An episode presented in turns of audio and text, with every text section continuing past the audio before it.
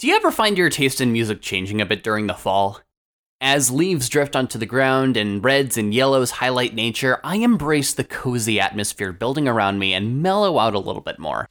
And my playlists definitely become a lot more laid back, trading in some of those brighter and more intense songs for softer, introspective, and definitely stripped back songs. The time when I trade synths and electric guitars for soft piano and acoustic guitars, where the musicians I love unplug Speaking of, how did MTV of all places become the default destination for acoustic concerts? The network that introduced decades of decadence and cheese became the setting for some of the most intimate musical moments. So let's look at that this week on The Tim Gavin Show, a holistic look at music and pop culture. Unplugged is one of MTV's two important contributions to music. The videos kickstarted a whole branch of pop culture that carries on one way or another into today. But Unplugged was the more artistic side of MTV, the side that got a lot of people who even hated the network in its heyday to tune in and see some of their favorite bands play. Unplugged was almost the antithesis of what it felt like MTV stood for. There was no excess, no dancing, just bands getting down to the bare basics of their music and sometimes reconstructing songs to show that they can be even better in a stripped down setting sometimes. Pretty common to see bands and artists taking this approach to concerts today, but back then it was a pretty radical idea. There are a few conflicting stories about who or what inspired the showrunners Jim Burns and Robert Small to create Unplugged for MTV. In an article for the Grammy Awards, uh, there's a claim that the series was started to promote an album called The Third Party done by Jules Shear, who hosted the first few episodes of Unplugged. According to the New York Times, Jules Shear got the idea from watching Jon Bon Jovi and Richie Sambora play an acoustic set at the 1989 MTV VMAs. In a third version, claims that Jim Burns and Robert Small got the idea from Bruce Springsteen playing an acoustic encore at the end of one of his concerts. And this idea took a lot of work just to get going around. HBO and PBS already turned down the series, and it took two tries to get MTV to say yes giving the green light for a 13 episode first season. And this first season was different from the unplugged specials that you might be more familiar with, starting out as just half hour mini concerts and hosted by Jules Shear. The first episode had performances from Squeeze, Syd Straw, and Cars guitarist Elliot Easton, with later episodes featuring Aerosmith, Elton John, Sinead O'Connor, and Stevie Ray Vaughan, just to name a few. Videos of these early shows surface on YouTube once in a while, but the first season's featured artists didn't release those unplugged specials outside of those episodes. After those first 13 episodes, Unplugged did change its approach a little in 1991, stretching into hour long episodes and ditching the host. Yes, that year included Sting, Elvis Costello, The Cure, REM, and Paul McCartney, who was pretty excited to perform on Unplugged and strip back some of his songs. And unlike many artists who appeared that plugged their acoustic instruments into amplifiers, Paul McCartney went the extra mile and played Unplugged in the most literal sense possible. All instruments used were 100% unplugged, with microphones used in just the right spots to record. And he played a mix of uh, Beatles and some solo material, along with a few covers. And Paul McCartney, always the musical pioneer, was the first artist to officially release an MTV Unplugged album, released in spring 1991 as Unplugged the official bootleg. Initially as a limited edition, but reissued in the late 90s, and it eventually reached the top 10 in the UK and became Paul McCartney's highest peaking US album in many years at that point, even reaching number 14 on the Billboard 200. Branching out even more, MTV aired a rap unplugged special with LL Cool J, De La Soul, and a tribe called Quest that year as well. And Unplugged kept bringing in the ratings and getting bigger and bigger as more artists appeared on the series. Eric Clapton was the next official Unplugged release, mostly playing the classic blues songs that inspired him, along with a couple of songs that he wrote, including a new version of Tears in Heaven and a slower, shorter version of Layla. And this album gave Eric Clapton some of the best reviews of his entire career and introduced a new generation of fans to his music, boosting his already big popularity even higher. But Unplugged did do more than revitalize careers for older artists, though. It also sometimes cemented newer artists at the time in the spotlight. Mariah Carey was on a winning streak in the early 90s. Her first two albums sold massive numbers and gained her legions of fans, but some critics, they hadn't quite been won over yet. Because at the time, Mariah Carey really hadn't toured much or made too many live appearances at all. But she sang on Unplugged to promote her second album, Emotions, and also to help shun these critics. The result was also a cover of Jackson 5's I'll Be There with Trey Lorenz from the episode as a single. But that single became so big, the rest of her Unplugged episode was released as an EP, which also became a bestseller. So already, just a couple years into its formation, Unplugged established itself as a cultural force. But 1993 to 1995 is where Unplugged would really become iconic. Big performances include Stone Temple Pilots, where they debuted the song Big Empty, and that recording was never officially released, but bootleg albums of the Unplugged show do exist and will pop up once in a while. 10,000 Maniacs also performed their last televised concert with former singer Natalie Merchant and special guest David Byrne. The resulting live album spent 45 weeks on the charts thanks to their cover of Patti Smith's Because the Night, which ended up becoming their biggest hit. Bob Dylan, Neil Young, and Tony Bennett also appeared and released live albums of their shows as well. And comedian Denis Leary even got his own episode of Unplugged, and it was interesting if you enjoy that kind of comedy. There was even some big rock reunions that happened because of Unplugged. The Eagles took part in an MTV special called Hell Freezes Over, and even though it isn't an Unplugged album, it's still kind of associated with that because it was produced by the same crew that filmed the unplugged episodes on TV. Robert Plant and Jimmy Page also recorded a live album of their MTV Unledded project, doing acoustic versions of Led Zeppelin songs and a reworking of others with a Middle Eastern and Moroccan influence. In 1995, Kiss reunited as their classic lineup of Gene Simmons, Paul Stanley, Peter Criss, and Ace Frehley for a few songs on an unplugged album, and the popularity of that led to that original lineup touring together again for a few years.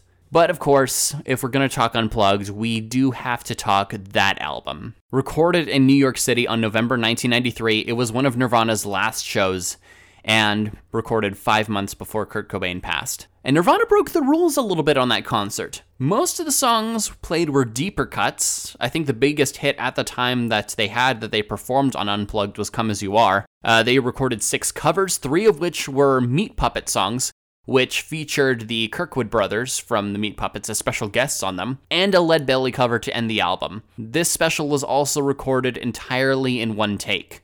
And Kurt Cobain even plugged into an amp for the show, going full electric, when he covered David Bowie's The Man Who Sold the World. MTV Unplugged in New York was released almost a year after it was recorded, November 1st, 1994, just a few months after Kurt Cobain died, and it is considered one of the best live albums of all time. Unplugged kept going throughout the rest of the 90s. Argentina was well represented with the series, with specials from Charly Garcia, Luis Alberto Spinetta, and Soda Stereo, and uh, Mexico's Cafe Tacuba, Santa Sabina, and many other Mexican artists getting exposure to new audiences through Unplugged. Also, Shakira's first live album was an Unplugged performance released in 2000, which led her to become even more popular in North America, launching her career up here. Bjork also had a couple of concerts during the first run of Unplugged as well. But after Nirvana, there were only two more really legendary moments that would happen on Unplugged, at least as people know it, both in 1996. Alice in Chains gave their last performance with Layne Staley, who delivered a very strong performance despite clearly looking weakened due to his drug addictions. On a less depressing note, Oasis performed that year for an episode, but with a few changes. Lead singer Liam Gallagher pulled out at the last minute due to a sore throat, but that sore throat did not stop him at all from heckling the rest of the band from the rafters while they played with Noel handling the lead vocals. This performance was never released, but Liam Gallagher got his own unplugged moment when he released an MTV Unplugged album that he recorded back in 2019. After the 90s, Unplugged had changed yet again, this time going from regular episodes to dedicated specials popping up on MTV once in a blue moon. First revived as Unplugged 2.0. The first two artists on Unplugged 2.0 were Spanish singer Alejandro Sanz and Japanese singer Hikaru Utada, who became the youngest singer to be featured on the series so far. But the first 2.0 special to really catch the attention of North American audiences was from Lauryn Hill. And fans of hers at the time were desperate for new material. At the time, she had disappeared from the public eye, escaping the pressures of fame, looking for spiritual guidance. I'm not going to go into it because it was pretty complicated. But instead of playing stripped back versions of her old music, she just straight up changed her sound, abandoning hip hop, switching to folk and soul music, and playing all new material, and speaking of her experiences with fame and music in between interludes, which happened in between each song, along with a Bob Marley cover on that release as well. And eventually, she released the album as Unplugged 2.0. It's the only official full album that we've gotten after the miseducation of Lauryn Hill, and it really wasn't what people were expecting. Not just with a change of sound, but all the songs were extremely long, like between 5 and 9 minutes, and one of the interludes was about 12 minutes long. Unlike her solo debut album, The Miseducation of Lauryn Hill, this album was not quite as well received by a lot of people. Some critics loved it as an artistic statement, and in fact, Adele, Sam Smith, and Solange Knowles have all named this album as one of their favorites. But a lot of people hated it too. But the fact that it's so dividing is what I think makes it so interesting. Make sure you give it a listen sometime. After that, there were fewer unplugged specials in the years following, with uh, some featuring Dashboard Confessional, Nickelback, and Queens of the Stone Age. But Alicia Keys was the next high profile special. It was recorded in 2005 and was the first Unplugged special to get televised in three years. And it also featured special guests Common, Damian Marley, Mos Def, and Adam Levine. In fact, that resulting live album was the best selling Unplugged release since Nirvana's back in 1994. In 2006, both Ricky Martin and nu metal band Korn released Unplugged albums, both pretty successful. But again, Unplugged laid pretty dormant until MTV revived it again with a six episode season in 2009, with Adele, Silver Sun Pickups, All Time Low, Paramore, Vampire Weekend, and Katy Perry. These episodes were shown in full online with some single performances in video rotation afterwards. All Time Low and Katy Perry released their performances both as an EP. And throughout the 2010s, MTV kept reviving the show. They showed specials from Adam Lambert, 30 Seconds to Mars, Miley Cyrus, Canadian rapper Chaos, and even the Scorpions filmed an unplugged episode, releasing a full live album back in 2013. But the series has kept going into today, and it's even picked up a little bit more in recent years. Though not as iconic as it used to be, you will still see a new unplugged episode and album once in a while. Two newer high profile ones being from Shawn Mendes, and another from a-ha, with the unplugged version of Take On Me becoming kind of a hit and being featured in Deadpool 2. But now, I want to know what it was about the mid 90s that made Unplugged peak back then and not so much now. So let's look back at what albums were really big at the time. Taking a look at the Billboard 200 this week in 1994 with my pal Scott Mitchell for still the number one. 1994, holy crap! Like, it feels like almost half the good albums from the 90s came out this year. And that was a thing. There was um there wasn't a lot of like standout albums, I would say. Um there were standout songs, yes. There were a lot of one-hit wonders in the 90s. But for full albums, like there, I would say that you're probably correct on that uh, because uh, otherwise, yeah, there wasn't much. Yeah, I don't know, but still, these these are like most of the big classics from here. So we'll we'll start up right at the top here. Eric Clapton from the cradle, and this is a point where Eric Clapton he is making he's made his comeback. He has permanently cemented himself as successful over four different decades because of course he had success in the 60s and 70s maybe not so much in the 80s but yeah going into the 90s like he released his unplugged album and got a whole new wave of popularity there. And now with from the cradle it's mostly blues standards like this is just eric clapton going full blues in the 90s and it's great Absolutely. Um, yeah, fantastic album. It actually won an award as well uh, and debuted at number one on the Billboard 200.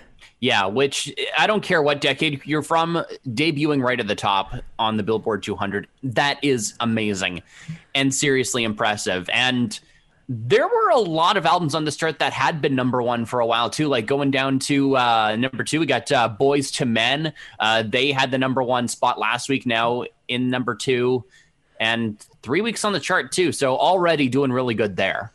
Absolutely, and this was like Boyz II Men, like prime year for them was 1994. So that makes total sense why it would be there. Uh, also, in uh, as we usually do, we'll run through the top 10. Uh, number 10 was Candlebox with their, with their self titled debut album. pretty decent album. I always kind of thought they were a little more on the underrated for 90s rock bands. Yeah. Yeah, but it's you don't really hear much from them. Yeah. But still, you know, solid band. You're looking for like one of the less talked about 90s grunge bands. Give give Candlebox a listen. You're going to find some real gems in there. Same with Stone Temple Pilots, Purple. Yeah, that was uh, also uh, it peaked at number one. It was a former number one, uh, in at number nine this past week. Yeah. Uh, number eight was Sheryl Crow's Tuesday Night Music Club. Yeah, and I'll admit I haven't really listened to a whole lot of uh, Sheryl Crow's music aside from the singles, but oh, those singles they are brilliant. Yes, absolutely. There's a reason why the, they were chart toppers, right? Yeah. Uh, the Offspring was Smash in at seven. Yeah, and this album, I think it's very special for it to be as successful as it was. Like, I think, I think Smash was entirely independent. Like, this wasn't a major label album, which is huge to be making it Yes. this far. Correct. I think you're you're correct on that one. Uh, but yeah, and just awesome at the same time. Uh, first at two soundtracks in the top ten. Number six was the Forrest Gump soundtrack. Yeah, a lot of people seem to be loving that one lately. Like I see I see a lot of nostalgia for it. I'll admit I haven't seen Forrest Gump yet, but I have seen the track listing for that soundtrack and yeah, you know, I can see why it would be super popular. You haven't seen Forrest Gump. Not yet. There is a lot of movies that I have not seen. I am working on remedying that as we go through these crazy times like like I said, 2020 is the year where everyone gets caught up on the stuff that they should be watching. Yeah, uh, getting caught up on things from like 26 years ago, apparently for Tim Gavin. uh, number five was Green Day's Dookie album. Yeah, which is a lot of people will argue that this was their last great album too, but you know, those are the real like major punk rock gatekeepers.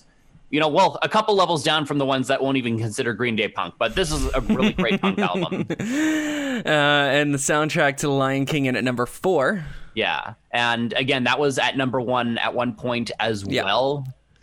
It was on the charts at this point for like 16 weeks already. So, and still holding on to the number four position. Still holds up today too. Yes, totally. And Anita Baker's Rhythm of Love uh, also um, in here, debuting at number three, and that's basically where it stayed. Yeah, I mean, good for her. I'll admit I have not heard this album yet, but Correct. you know, I it makes me want to check it out now. Uh, also, former number one and a number 11, Ace of Base and The Sign, which is a great album. 43 weeks on the chart too and i feel like this is one of those 90s albums that everyone seems to have had at one point Yeah, I think so. I think no matter who you are, you had The Sign at one point or another. Yeah and it's one of those albums that like you'll always find a copy at a thrift store too Oh, 100%. Like uh, it's either somebody's uh, just dropped it off and got rid of it after holding on to it for a couple of years after they got it from a thrift uh, store or something like that. Yeah, you're gonna find it, hundred percent. yeah but really you need to hold on to that album because it is a really really great pop album Oh, for sure. Yeah. and you and it, you hear songs from it all the time too.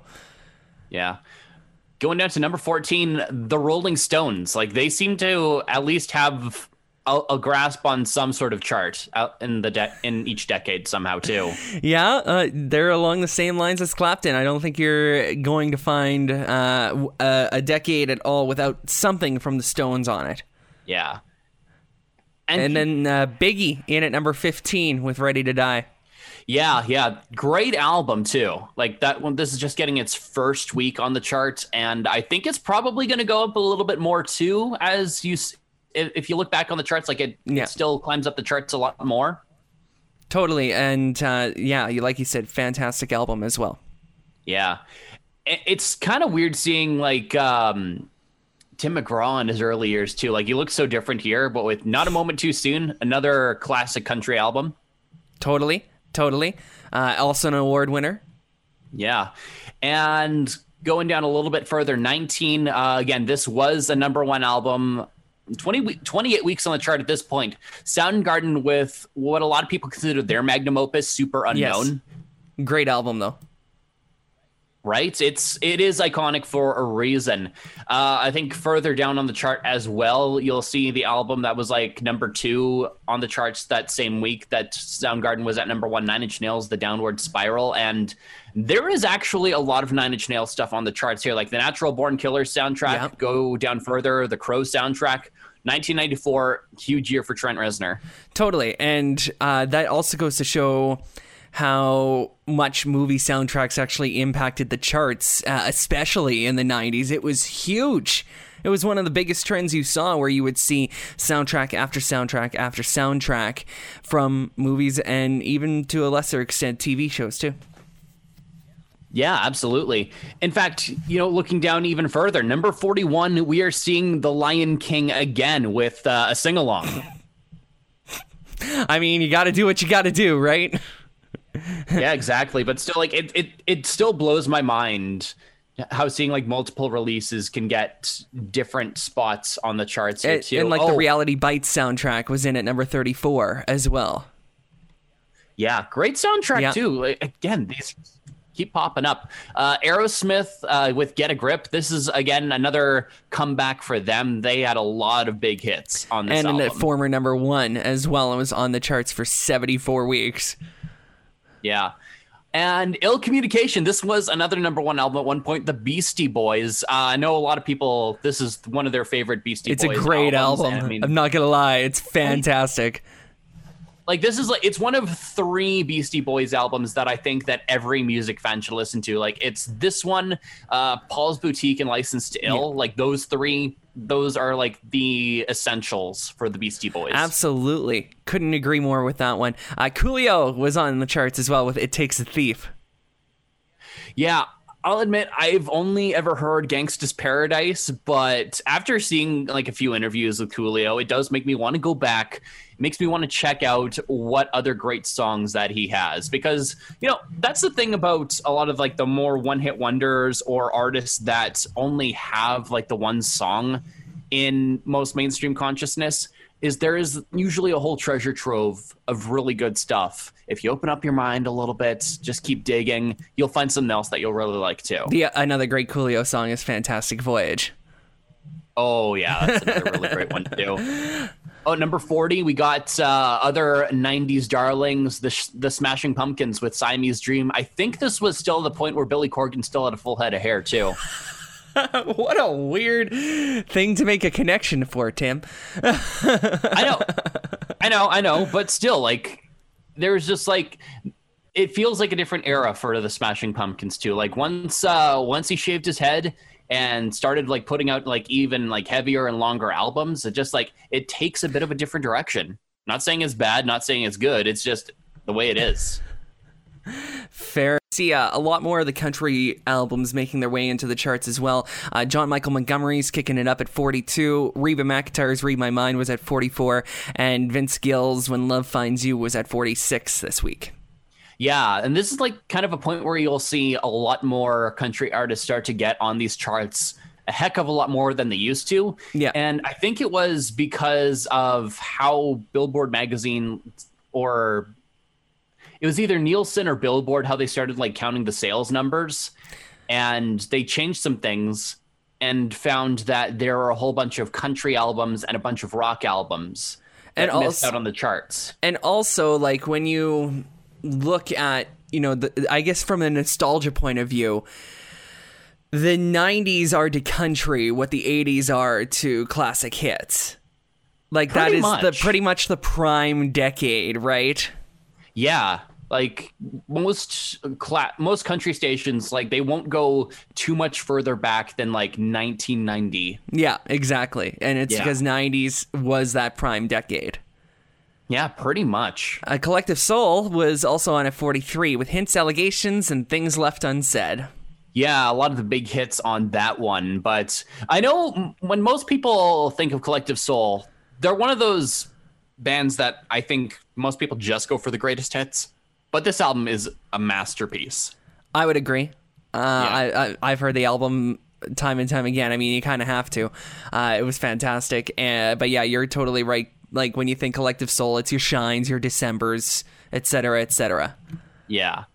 And oh, number 49, Pink Floyd with um it was with one of their last album for quite a long time, The Division Bell. Yes. Hey Scott, so with Pink Floyd, who do you like more, Roger Waters or David Gilmour? Hmm, I'd have to go with Roger Waters, I think. Really? I, I, I it makes sense. I, I personally am more of a David Gilmour fan. I mean, yeah, the the Roger Waters led Pink Floyd is it's great. Of course, brought us Dark Side of the Moon. It brought us The Wall, but I do like more of the laid back soundscapes that David Gilmour brought on the Division Bell, and I kind of feel like this one is more underrated in Pink Floyd's discography. That's fair. I'll give you that one. Uh, Seal was in at number 50 this week as well with his self titled album. Yeah, and this was like right before he really got big. I think uh, the song "Killer" was a fairly decent single. Like I, it's one of my favorite Seal songs. Yeah, but it'd still be a little while longer before Seal would release his next album, and that would like really like bring him into the mainstream and cement his place as a musical great. Another self-titled album at 52, Toni Braxton. Another great singer. Another one that I wish I would listen to more because, like, whenever a Toni Braxton song would come on in the background, it's like, oh, hey, this is really good. Yeah. A lot of her stuff, though, is like so ballady. I like that, though. I like a good ballad. Like, uh, that's fair, but at some point it kind of fades off into the distance like elevator music. Kind of. But hey, there's nothing wrong with that either. Sometimes you just need something a little more laid back. That's just fair. To, just to help you just get rid of that tension that That's goes fair. on throughout the day.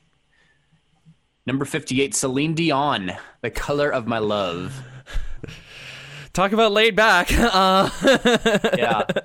and I mean, I, I feel like a lot of people forget about just how popular Celine Dion used to be. Like, obviously, she still sells out tours, but you don't really hear about her selling albums like she used to. No. Like, everyone had this album too. she had like what was it a year ago where she released uh, a few singles right at once? Like I think it was three in a day.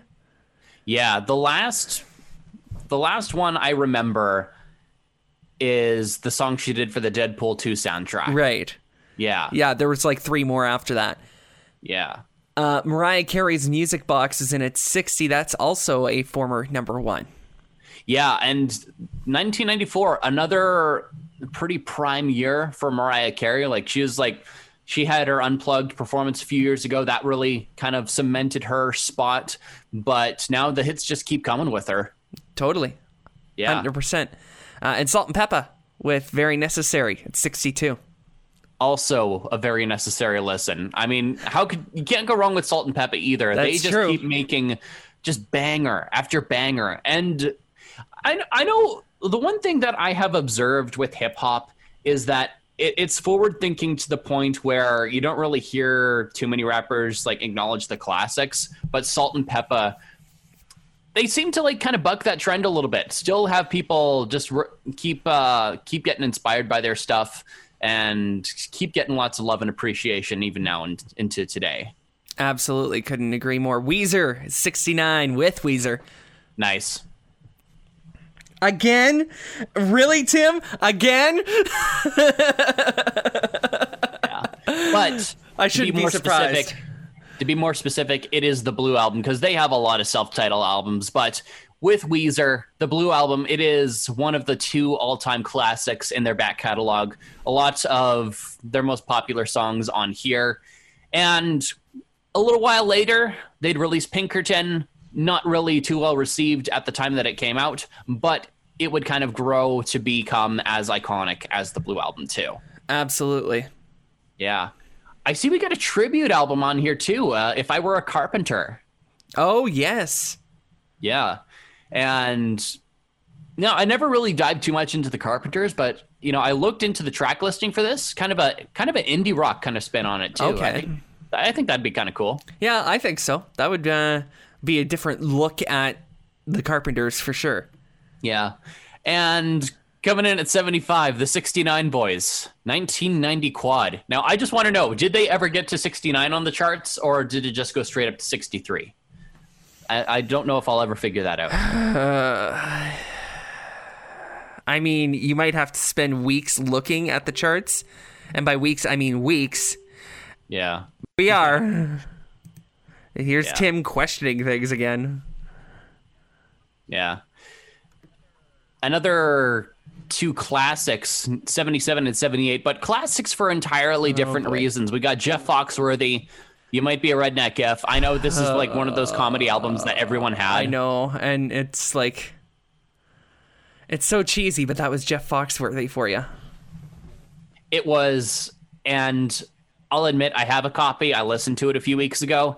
It it hasn't aged well, but that kind of happens with comedy too. It's it's one of those things where it's very much a snapshot of the times. For sure. And then you said uh, also at 78 was Nirvana and In Utero. Yeah, yeah. Like, arguably, I think In Utero was a little bit better than Nevermind, but I think that's just because it wasn't quite as popular. It's the one that you have to really discover on your own time and really get appreciation for it that way. The Gin Blossoms were in at number 81 as well with New Miserable Experience. And I, I don't mind me some Gin Blossoms. Oh, yeah. Can't go wrong with them. And we got, uh, ooh, Sarah McLachlan fumbling towards ecstasy. And this was like not a huge album in terms of singles for Sarah McLachlan. Like this one only really had Possession and Ice Cream on it. Yeah. And, you know, she's known for being more laid back, but I think this was like when she was like at her, I want to say like least laid back. That's fair. Yeah. She was a little bit more um I don't want to say vengeful, but she maybe this was her like Taylor Swift, Alanis Morissette era. Yeah, I think I think that was kind of the case too. Oh, number 84, another album that it feels like everyone had at one point. Who Yeah. and the Blowfish, Cracked Rear View. Yeah, totally. Ev- yeah, everyone's had that one. Yeah. A greatest hits album from Tom Petty and the Heartbreakers was at 89. Wow. Oh, look at that cover art too. Oh gosh, yeah. Yeah. Uh, and Metallica in at number 94. Yeah, with the Black Album, definitely an iconic album and in my opinion the last great Metallica album. That's fair. There's a lot of people who would probably argue that with you, and a lot of people who would agree with you on that one. I fall into the agree. Oh, yeah, there's Oh yeah, there's definitely a lot of people that are going to disagree with me. A lot of people who love load and reload. I think they're okay, but you know, they're they're no and justice for all. They're no Black Album. They're no Master of Puppets. True that. Uh, and then Snoop Doggy Yeah. Dog with Doggy Style at 97. Still holds up. Still a great album. You still hear uh, stuff from that album all the time, and you can't help but jam. Yeah, exactly.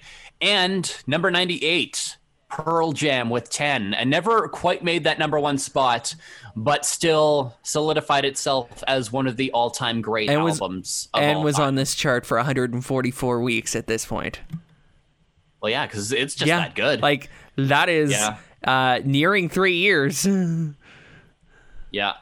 And coming in number 101, and this album, it's also been on the charts forever at this point. Never mind Nirvana. yeah, yeah. Also, almost three years. Yeah. In fact, you start to see like a lot of like some of the classic grunge albums still kind of hang out in here with Alice in Chains, Jar of Flies. Uh, I think one of the greatest selling EPs of all time, still to this day. Yeah. And like like you said, you got the Versus album from Pearl Jam in here still kicking around. Um, you have what else? Uh, I just well right, the Spin Doctors Turn It Upside Down was on at uh, number 124. Yeah. You had OutKast still kicking in there, 126. And that's and that's the thing. Like on the Billboard 200s, as soon as you get into the area from number 100 to number 200, you're either going to see song or albums that were on the charts for like very minimal weeks, or albums that have been on the charts for three, four years. Yeah. Actually, I wonder I wonder if we go farther down enough. I want to see if we can find Dark Side of the Moon on here too. Garth Brooks, No Fences, was on for 211 weeks at this point and was at number 136. Yeah. Oh, we got Jimi Hendrix on here too with uh, a Woodstock live album. Really? Yeah. Ooh, Phantom of the Opera soundtrack. Number 151. Okay, yeah, I see that. That was Yeah. on for 239 weeks. Yeah. Ooh, another another CanCon ha- highlight right here. Bryan Adams, so far so good. Uh, you also had uh, the best of Van Morrison in at 162 for 227 weeks. Yeah. By the way, have you heard about what Van Morrison's been up to these days? No? Do I want to? I'm not sure you do, but he's he became that guy and is like against the lockdown and he wrote some protest songs against them. Okay. Yeah. Okay. They are not great. I wouldn't expect them to be. Yeah. Uh, the Unplugged album from Eric Clapton still on here at 176. we also got one from Tony Bennett at 161, That's a name I haven't heard in forever. right? Well, I mean, he's he's still putting out albums. Put out the one with Lady Gaga. You remember that? Yeah, it was still like, what, five years ago? Yeah. Seems like forever still. It really does. Oh, we got uh, Sade with Love Deluxe. Another one of those like perfect like just I'd say it's a it's a good rainy day album. Sure, You know? yeah. Like it, you know what I'm going with, right? And then right on, right below that, Sir Mix-a-Lot with Chief Boot Knocka. Yeah. Sir Mix-a-Lot, another another great rapper that you really have to like I don't know, do a deep dive into into his back catalog. You're going to find some jams there. The Mask soundtrack at 185. Please tell me you've at least seen The Mask. Oh, I have it on Blu-ray. Okay, well, It's one of I I have the comics too. okay, so you have redeemed yourself a little bit. Yeah. Seriously, like have I not seen I, I have seen The Mask. I The Mask is like one of my all-time favorite comic books. Well, okay, I was just asking because you've never seen Forrest Gump. well, no- okay, fair enough. Uh, and then Usher, Usher at 193. yeah, I I kind of forgot that he had music in the 90s. Yeah, everybody does. yeah. Like I I remember hearing that like really early on in his career like he was supposed to be like a, a big child star kind of similar to Justin Bieber. yeah. But then his voice changed and then he had to try uh, they had to start all over again. Yeah, and you're starting from scratch when that happens, Yeah. that's for sure. Yeah. Number 194, uh, the Meat Puppets with Too High to Die. They had been, you know, kind of popular in the underground rock scene, but because of their appearance on Nirvana's MTV Unplugged, uh, I think that really helped with their popularity, got people listening to their music too. Uh, 196 was Brooks and Dunn with Brand New Man. Another all time classic Yeah. in 90s country. Yeah, and then Adam Sandler with their, uh, his comedy album, They're All Gonna Laugh at You, 197. Yeah. Yeah, I I actually like this one. Like the, there it's again hasn't aged too well, but there are a couple bits on that album that I think really has its moments. And True. I, I kind of wish that there would be more comedy albums like this, like not necessarily live on stage, but you know, I I haven't heard anyone else since Adam Sandler do like comedy sketches on CD, and I wish that would happen a little more often. Uh, and then uh, rounding out the bottom was a re entry at number 200, uh, Collin Raye's Extremes album. Yeah, another another pretty decent pretty decent album from Collin Raye. Yep, totally. Yeah. hmm So, looking at this album, going all the way back up to the top, Yes. Eric Clapton from the Cradle. Do you think it's still the number one? Um, I don't know. See, I'm I'm torn on this one. Like, it's a great album, but I don't know if it's still the number one. I, I I'm actually like right there with you, just because like you know it's it's not the best '90s Clapton album. Like it's great, mm-hmm. but It's no unplugged or anything like that. Exactly. But the thing is, every other album that I would think deserves the number one spot has already been, if not the number one already, at least in the top five. Agreed, hundred percent. Yeah, like even my favorite album, The Downward Spiral, that is on this chart. Um, I looking back, I think just having it at the number two spot, that was just like right where it needed to be because of just how experimental it is and how different it is compared to everything else. But I don't know. It's it, it's hard picking an album that deserved that number one spot. I think maybe maybe Smash by the Offspring, but even then, that is a little more niche at the time. Yeah. Yeah. So I yeah, I completely agree with you. I mean, there's opportunities for a lot of albums to have great songs on them. Uh, so it's hard to pick just one. Yeah. But I don't know, I think like maybe one album that deserves that spot a little bit more than Eric Clapton would probably have to be Biggie Ready to Die. I think that would definitely deserve the number one spot, and I think it would eventually get up there anyways. Yeah, yeah, but as a first week debut, having From the Cradle in at number one instead of uh, Biggie's Ready to Die at number 15, which also debuted in the same week, seems a little bit uh, weird. It does. So, what do you think? Still the number one? No. Nah. The unplugged concept has evolved a lot from its not so humble beginnings as a staple of MTV at its peak into a great artistic exercise for artists new and old, and for any style of music. Now, Nirvana's Unplugged is a must, but you're gonna find something that you love in every single Unplugged album. And here's a few of my favorites. One official MTV Unplugged album that I listen to the most is the Corrs' 1999 Unplugged album. While their music is a lot more acoustic than most artists who record there, the Corrs managed to strip back their music even more and reconstruct other songs into a completely unique experience from the studio. All the big hits are there on this release, including songs that would appear on their next album in blue, along with two traditional Irish instrumentals and covers of Jimi Hendrix, Phil Lynott from Thin Lizzy, and REM. While researching this episode, I listened to Jay Z's Unplugged album featuring The Roots as his backing band. Hearing his songs and verses in an acoustic setting is a really great experience, and one that really makes me appreciate his early material even more. And even if you don't normally listen to hip hop, I think this is a must listen and could change your mind about it. The Arkells released a brand new acoustic album back in August, and it is another quarantine album made with each member recording their parts, all edited together. Not really a live album, but when you listen to it, it does sound like they're all in one room. I'd even go so far as saying that it is one of the coziest albums of 2020.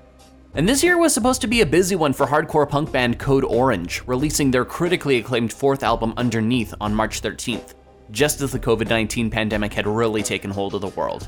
But they're still keeping busy this year by doing live stream concerts and by recording a live album, Under the Skin, a radical departure from the industrial tinged punk rock sound they've established. Instead, going for a haunting acoustic set, sticking to their own songs in a dark, unplugged sound, with one cover of Alice in Chains' Down in a Hole, which is currently their most streamed song online. I hope you've enjoyed this look at the history of Unplugged. Subscribe to The Tim Gavin Show wherever you listen to podcasts, and make sure that you rate and review me on iTunes if possible. And don't forget to like The Tim Gavin Show on Facebook, links to social media, along with show notes, along with all my sources, and more music credits and further listening, all in the description. Additional production on Still the Number One by Scott Mitchell. I'm Tim Gavin. Talk to you next time.